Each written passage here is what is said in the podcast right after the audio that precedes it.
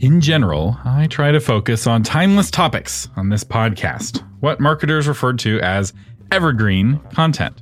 For example, my episode about Brandon Sanderson's writing method to restfully write multiple books a year should be as relevant in 10 years as it was two weeks ago. But every once in a while, once a, perhaps every year or year and a half, I like to delve into current events and talk about how they could and will impact authors. So, in these days of wars, rumors of wars, spy balloons, and pandemics, what will the impact on publishing be? We'll find out in this episode of Novel Marketing, the longest running book marketing podcast in the world. I'm Thomas Umstattd Jr., CEO of Author Media, and this is the show for writers who want to build their platform, sell more books, and make a living writing books worth talking about. And I should say, I used to host a drive time news radio show where I analyzed and discussed the news. And I also spend an embarrassing amount of time studying history. As anyone who's talked to me has realized, pretty soon I start talking about ancient dead people. so sometimes I just need to share what I'm seeing. So brace yourself, because boy, howdy, this is going to be an episode. So historically, the four horsemen, also known as the four horsemen of the apocalypse, have ridden together. And I suspect this is because they cause each other. Each one of the horsemen can cause the other horseman. So, for example, war can cause famine. Uh, it also causes plague, and both of those lead to death. Or a plague could cause death, which leads to famine, which then leads to a war as people fight over what little food remains. And you can look throughout history and see any one of the horsemen triggering the other three. So far, in the last couple of years, we've had the COVID pandemic, Pandemic is the modern term for plague. We've also had COVID death uh, to a lesser degree. The war horse has visited Europe, as you know, and there are indications that it may visit Asia next. And famine has already visited Africa, and it's also right here at home once you realize that supply chain issues is a modern term for what the ancients would have called famine. An egg famine and egg supply chain issues both mean fewer, more expensive eggs. Most people survive famines. It's not that there's no food in a famine. That's a, a misnomer. There's still food in a famine. It's just more expensive. So another word for famine could be inflation. So let's translate the four horsemen into modern language. So famine is inflation, plague is pandemic, death is population decline, and war. War never changes. This translation guide allows us to learn from our ancestors who lived through the same kinds of times we're living through now. And I'll say every time I hear a politician or a media personality use the word unprecedented, I roll my eyes as I think of two or three times in history that this has happened before that I can think of just off the top of my head. The events that we're living through are only unprecedented if you don't know your history. There's nothing new under the sun. Now, now another misconception about tough times in the past is that we often overestimate how intense it was. You know, we assume that there was no food at all during the famine, and we also underestimate how long it took to get through. So typically, tough times are less intense and longer than you think. Everyone thinks the troops will be home by Christmas, and they're disappointed every December. We want to think that the next harvest will restore the food supply, and for some reason, food prices are still high. And I will say that the writing of books continues during tough times. Famously, Florence Villani kept writing during the Black Death. He wrote to the very end, dying mid sentence in his book. But more often than not, it's times of suffering that give birth to enduring works of literature. C.S. Lewis's most famous works were written during or shortly after World War II.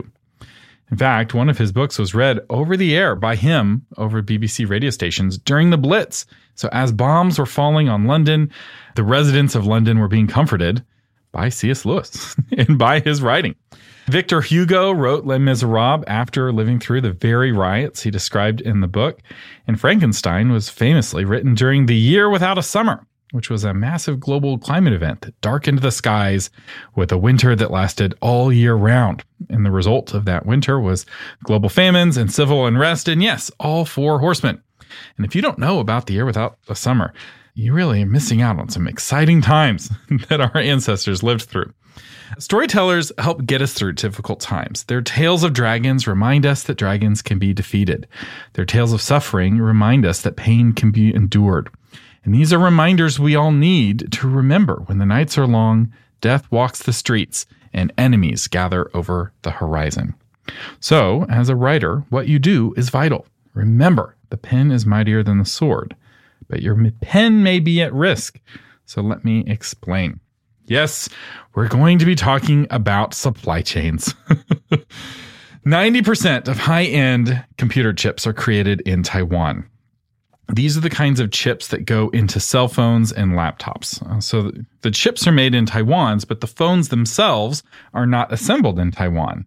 The phones are assembled in China. China and Taiwan are the two countries most likely to go to war. They're also the two countries that must work together for nearly all smartphones to exist, and also most laptops. so remember when no one could buy a new car because of the chip shortage? Those were mostly basic 80 nanometer chips that can be made in fabs around the world.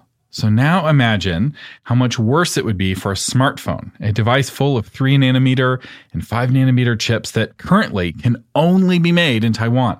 In fact, only in one or two factories in Taiwan are the only ones advanced enough to make the A13 Bionic chip that the iPhone uses. So that iPhone in your pocket may have been designed in California, but it was assembled by Foxconn in China using chips made by TSMC in Taiwan.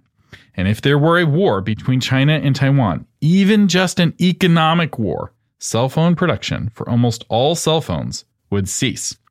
So if this happened, it would only take a day or two for new cell phones to vanish from store shelves around the world as people race to replace old phones before it's too late. Then expect the price for new phones to jump into the thousands or maybe even tens of thousands of dollars. People are addicted to their phones and they will pay any price to stay connected. So every time a phone gets dropped, people will pay whatever it takes to replace it. The days when you could buy a brand new smartphone for less than $1,000 will seem like a golden era to people living through an economic war between China and Taiwan. I hope China and Taiwan continue to get along, but we must face the world as it is, not as we want it to be. And currently, both countries are preparing for war. And I'll have links to news articles that will tell you about this. But chances are you already know. This is not a secret. but I don't think anyone's thought through the impact economically and the supply chain impact of what even just an economic spat would look like. Speaking of uh, economic spats, there would also be a laptop shortage. So, what's true for phones is also true, but to a lesser extent, for computers. Most computer chips are also created in Taiwan, and most computers are assembled in China. So, the really expensive microprocessors are made by semiconductor fabrication plants in Taiwan, and then they're shipped across the South China Sea to China, where they're put into motherboards and computers. And I will say the numbers are less extreme for laptops, and I'll explain why in a second. But if you're an Apple person, Apple is particularly exposed. 90% of Apple products are made in China, and 100% of their laptops are assembled in China. And guess who makes the new Apple Silicon M1 and M2 chips? TSMC in Taiwan. They're the only company in the world capable of making a chip that fast. And guess what TSMC also makes? That's right, the A series chips that go into the iPhone and iPad. TSMC is several years ahead of every other fab in the world. They have the most exacting standards and they make the very best chips and it, there's only one TSMC and it's in Taiwan, right? The T in TSMC stands for Taiwan. Now, I will say TSMC is actually starting to build factories in other countries. They're building one here in the United States, but it's not built yet and it won't be built for years or won't be finished for years. One difference, though, between phones and computers is Intel Corporation, our local company, or at least they have a lot of offices here in Austin. Intel makes computer chips and they do most of their manufacturing here in the United States and they fully left China back in 2021. They've pulled out completely from China. So an economic war between Taiwan and China would be very good for Intel as it steps in to fill the gap. So Intel's a big player in computer chips. They make laptop chips, server chips, desktop chips. They're not a big player in cell phone chips. So just realize they, they've wanted to be, they've tried, but they have not been able to compete on highly energy efficient chips. They're a couple of years behind in terms of their nanometer process from TSMC and the other competitors. That's why Apple switched away from Intel to TSMC to source their uh, Apple Silicon chips. But who knows? If there is a war and if it's bad enough, Apple might switch back to using Intel if it's the only kind of chip they can get. There would also be a Kindle shortage. So I checked the supply chain for the Amazon Kindle. I did so much supply chain research for this episode. The uh, Kindle Paperwhite and the Kindle Fire both use the ARM chip, which is made by, you guessed it, TSMC in Taiwan. And both are assembled in China. While demand for e-readers is much lower, the supply chain is just as fragile. And so what would affect phones would also affect e-readers. So expect e-readers to go out of stock and stay out of stock. And I don't think anyone would race to make e-readers. So in the event of an economic war, between China and Taiwan, Kindles and other e-readers may just stay out of stock for years. And so keep that in mind that the ebook dependent authors may struggle to find readers. People's Kindles will continue to work, the ones they own, but if they, you know, break theirs or if it dies, they won't be able to replace it. So I also did some research on the impacts on paper and book printing for traditional paper books. So popular traditionally printed books are often printed in China.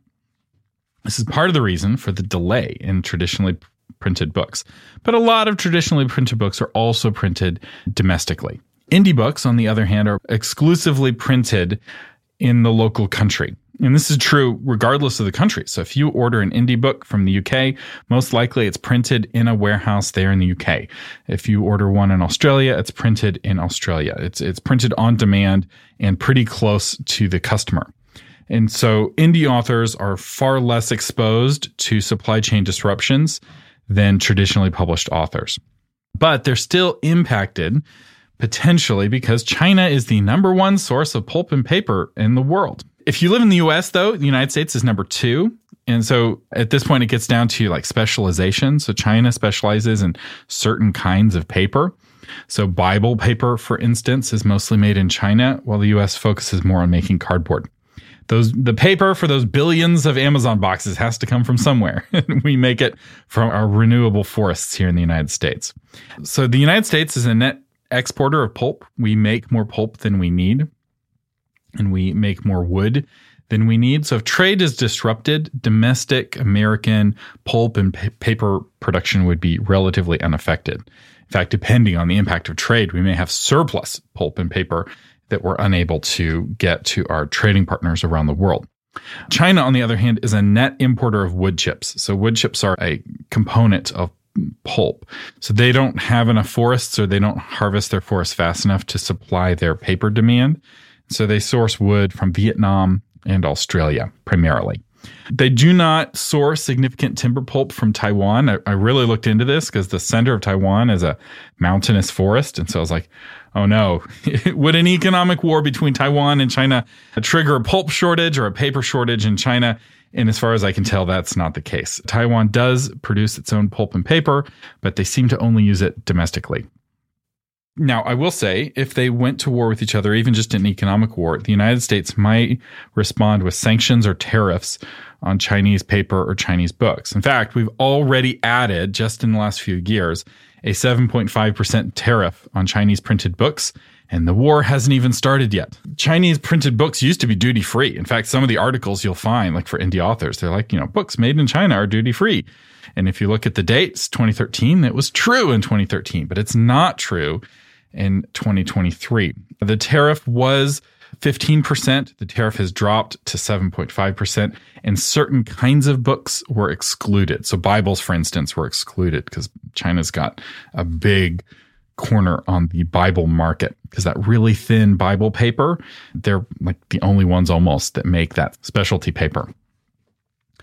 I see three potentials as we're trying to navigate this, right? The future is uncertain, or as Yoda like to say, uncertain the future is. I should point out that the tech supply chain disruptions would happen regardless of if the United States or any other country joined the war. Remember, when it comes to making electronics, Taiwan and China are married, and it's their divorce that's what causes the problem. It's not anyone else. No one else can solve this. The chips are only made in Taiwan, and they're primarily assembled in China.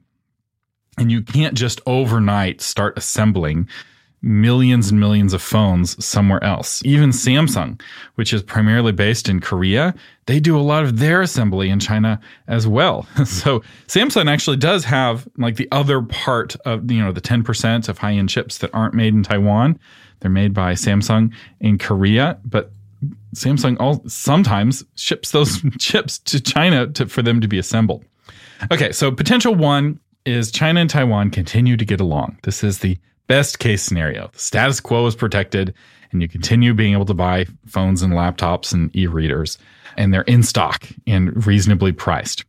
Potential two is a war between China, Taiwan, and USA and the US's allies. So in 1943, you couldn't buy a new Ford. Why?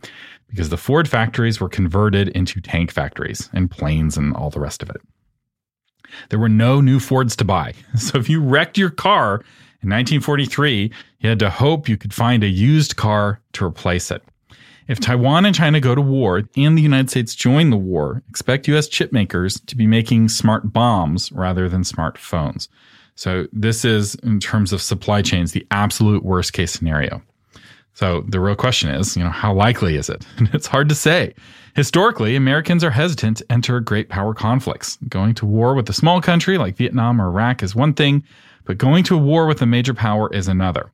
And when Americans do jump into great power conflicts, they tend to sit on the sidelines for a few years first. And we see this in World War I, World War II. America sat on the sidelines for years before joining the war. We even see this with the Napoleonic Wars. Napoleon had to fight alone for years before the United States joined in his war started in 1803. We didn't join until what we call the War of 1812. we were happy to fund Napoleon, right? We gave him money, we bought the Louisiana Purchase, and we were happy to fund the British with Lend Lease. So we're very happy to send money and bullets, but we're very hesitant to send American soldiers. So if Ukraine or Taiwan would want help under this kind of historical model, they'd have to be willing uh, to fight for several years alone before we would be, consider sending troops. That said, every time President Biden has been asked if we would join a war with China and Taiwan, he has said that we would. He's been asked two or three times. Each time he said, yes, we will defend Taiwan. And each time someone in the White House has walked back the president's statement. So this is a strange pattern. It's a, potentially it's uh, on purpose ambiguity, or perhaps it's unintentional ambiguity. so whether we would join the war depends on if you think Biden's telling the truth and if you think he's calling the shots regarding foreign policy. But really, no American president can pull the country into a great power war without popular support. Both President Roosevelt and President Wilson wanted to join the world wars sooner, but they lacked the necessary popular support and had to wait for a casus belli. And if you don't know what a casus belli is, I'll link to a Wikipedia article on it. A lot of links, a lot of works cited for this episode. So the future is unclear, but what is clear is that war between China and the United States is the absolute worst case scenario. There's just no positives.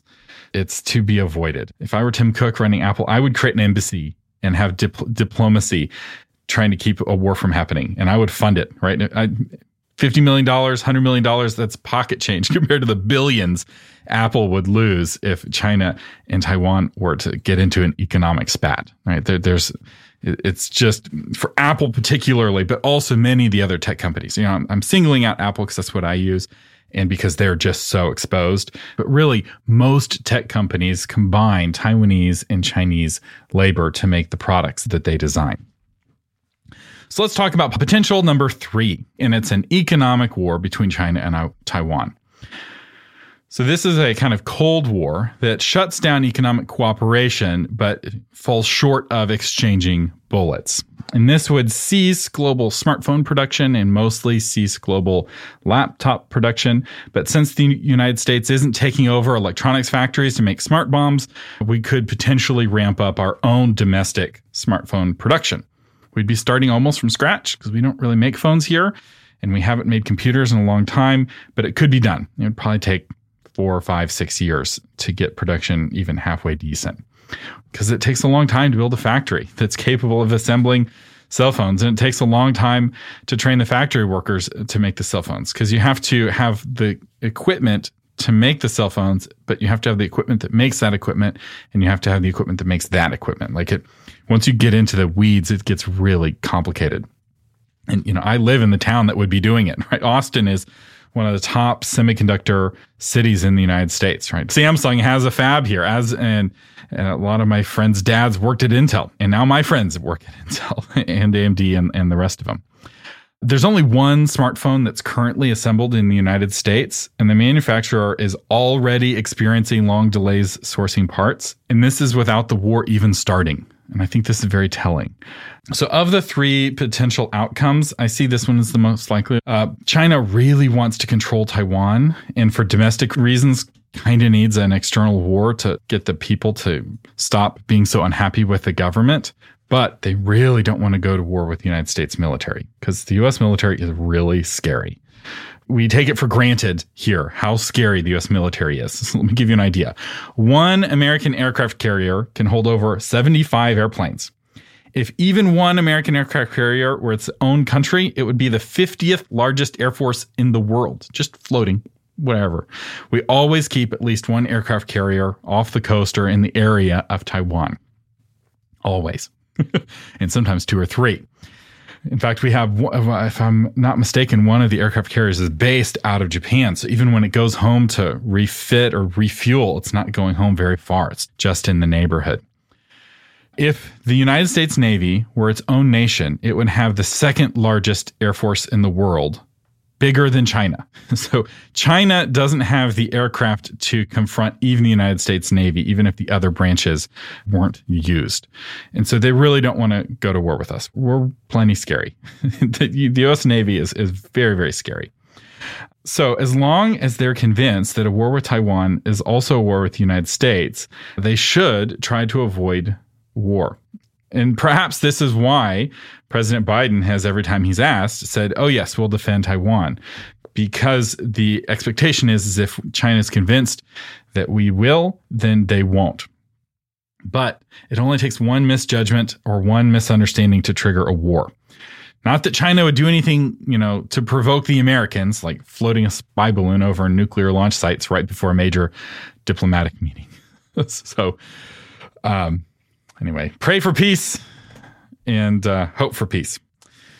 So, bottom line is, in the event of a war, people are going to want to read books. They're going to need to read books. And the United States has the ability to continue producing paper books with domestic sources of pulp and paper. So, people's ability to read books and read new books will not go away. The authors who'll be the best positioned to thrive in this new potential future will be the authors with relatively new computers that will continue to work in the midst of massive electronics supply chain disruptions. The authors who will struggle will be the ones currently squeezing out the last few months of life from that half dead laptop or that phone with a cracked screen. So if you don't think your phone or your laptop will last another five years, you might consider upgrading now while the prices are cheap. And I will say this is what we've done. My wife and I just got new phones and I upgraded my computers last year. I wanted to make the switch to Apple Silicon, the newer Apple Silicon, while it was still possible, right? Because if Apple has to switch back to Intel, I don't want to downgrade because the Apple Silicon is way faster. You know, Intel is behind. And kind of on an aside, you can see how likely the stock market thinks this war is by Intel's stock price because Intel would be such a big winner in the event of a war and Intel's stock has really struggled. So Wall Street doesn't think the war is going to happen. But Wall Street doesn't know the future. but uh, Wall Street does have really good sources of information because Wall Street is the kind of collective knowledge of thousands or millions of investors collectively. So anyway, I upgraded all of my gear and I kept some of the old gear around because I want to be able to continue producing this podcast for years to come, even if I can't buy new computer equipment. Right? We've we take it for granted that you can always just get newer electronics that they're always available and they're always better. And those assumptions are based off of the presumption that Taiwan and China work together to make the electronics better and cheaper. And if they're not working together to make the electronics better and cheaper, the electronics may get worse and way, way more expensive and harder to find. There's always wars and rumors of wars. You know, it pays to prepare, but it doesn't pay to worry. You know, as Jesus once said, can all your worries add a single moment to your life? And if worry can't accomplish a little thing like that, what's the use of worrying over bigger things? So don't worry about the war. It's not going to do you any good. So buy a new computer or a new phone if you need to, and then get back to work.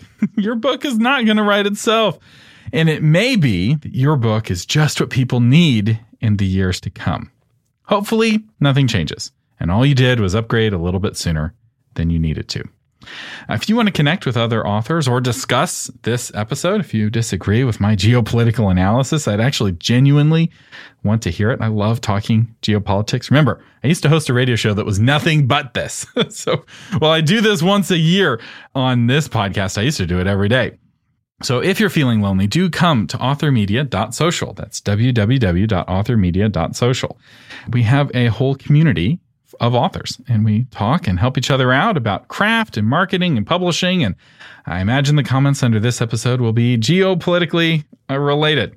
So authormedia.com is where this podcast lives. It's where the show notes are. Authormedia.social is a separate website that is where the community lives. They have links to each other, but they are separate websites. And the cost of authormedia.social is free. You just have to figure out how to log into your account. so as long as you can do that, pass that simple test, you are eligible to be a member of the community at authormedia.social.